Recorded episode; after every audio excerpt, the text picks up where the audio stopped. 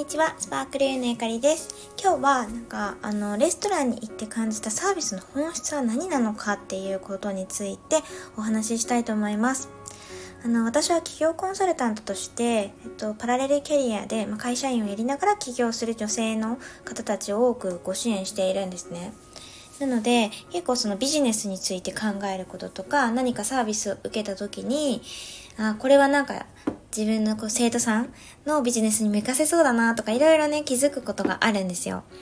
で、今回は、あの、ランチ、先日ランチに行った時に結構お気に入りのね、レストランがあるんですけど、それで改めてなんで私はここお気に入りなんだろうなって思った時に気づきがあったのでシェアしたいなと思います。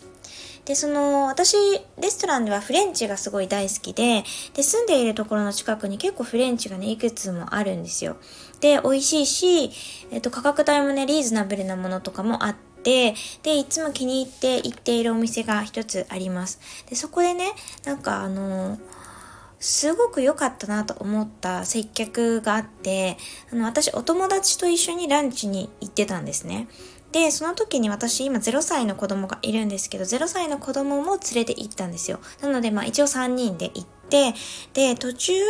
ランチしてる時に、その子供が、わーってなんかこう騒いじゃったんですね。やっぱちっちゃいので、ずっとじっとしてられないので、あの、一応、ランチを食べさせて、離乳食なんですけど、離乳食持って行って食べさせてたんですけど、なんか足りないみたいな感じでこう、わーって騒いだんですよ。で、その時に私が、あの、ちょっとこう、座っているところ直したりとか、ちょっとバタバタって感じで焦っていたら、あの、気づいたら横に店員さんがね、立っていて、あの、ウェイターさんですね。で、立っていらっしゃって、で、その、子供の肩にね、そーっと触れながら、なんか子供はね、みたいな、泣くものですよ。って言って、で、おっしゃって、で、何歳ですか？って言って、あ、1歳になるところです。って言ったら、1歳になるところっていうのは、やっぱり子供は1、2歳とかは泣くものなんです。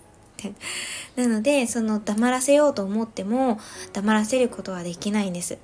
でもしこう5、6歳のお子様が走り回っていらっしゃったら、親御さんにちょっとご協力をお願いすることがあるかもしれないですが、1歳とか2歳の子供が泣くっていうのはもう当たり前のことです。なので、泣いても全然構いませんので、ゆっくりお食事を楽しんでくださいねって声掛けしてくださったんですよ。で、その時に、あの、すごく、ま、親切だなと思って、ったし、なんかその言い方がとっても丁寧だったんですよね。で、何か、大丈夫ですよって一言で済ませるおあのお店ってすごく多いんですけれども、周りの方もそうですし、なんですけど、そこまで丁寧に、泣くものなんですよ とか、あの、もっと大きい子だったらとか、いろいろ説明というか、丁寧にね、お話ししてくださったことって今まで経験があの、他のレストランではなくて、で、本当になんか丁寧な接客だなって思ったんですね。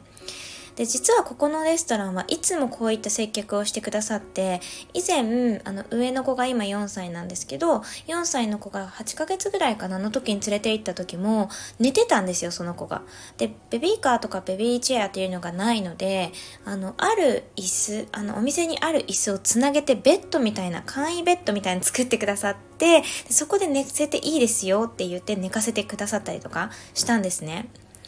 でこのサービスの本質っていうのはなんか3つというかあるなと思っててやっぱり相手の人が何を求めているのか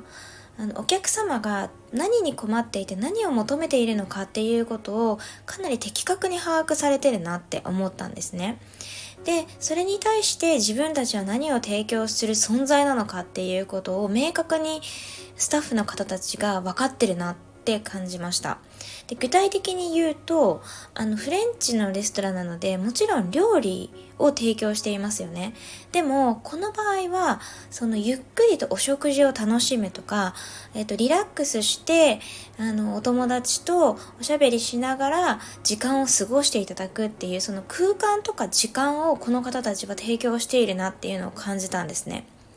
だから、それを少しこう阻害するような子供の声だったりとか、なんかちょっとこう焦っている気持ちとかを汲み取って、お店側でできることをやってくださる声がけだったり、その椅子をね、ちょっとベッド、簡易ベッドみたいにしてくださるだったり、そういうことをやってくださってるんだなって思いました。なので、まあ私がそのじゃあ心地いい空間で美味しい食事を楽しむっていうことができていないな。で、それが食事のせいとか、お店側のせいではなくて、あのー、実際自分のね、子供のせいっていうとあれなんですけど、自分の子供によってそれが阻害されてると思ったら、なんかお店側に何も責任とかはもちろんないんですけど、お店側としてできることをやってくださるっていうのが、やっぱサービスの本質だなと思いました。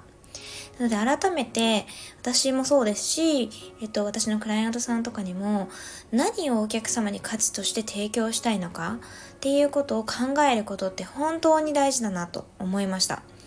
だからその食事を提供するだったら本当食事だけになるし、もっとその奥の、うんと、心地いい空間と時間を提供するっていうふうに思っていたら、もちろん食事はそうだし、接客の態度だったり、声掛けだったり、あと、その空間の音楽の音量だったり、音楽の種類だったり、あとは設備ですよね。テーブルとか椅子のあの座り心地だったり、そういったところにも気を配ることができると思うんですね。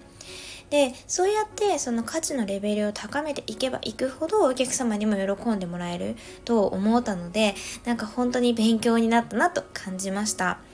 なので、まあ、皆さんもこれを聞いて少しでも参考になったら嬉しいです。ということで、本日はこの辺で終わりにしたいと思います。本日も聞いてくださってありがとうございました。バイバーイ。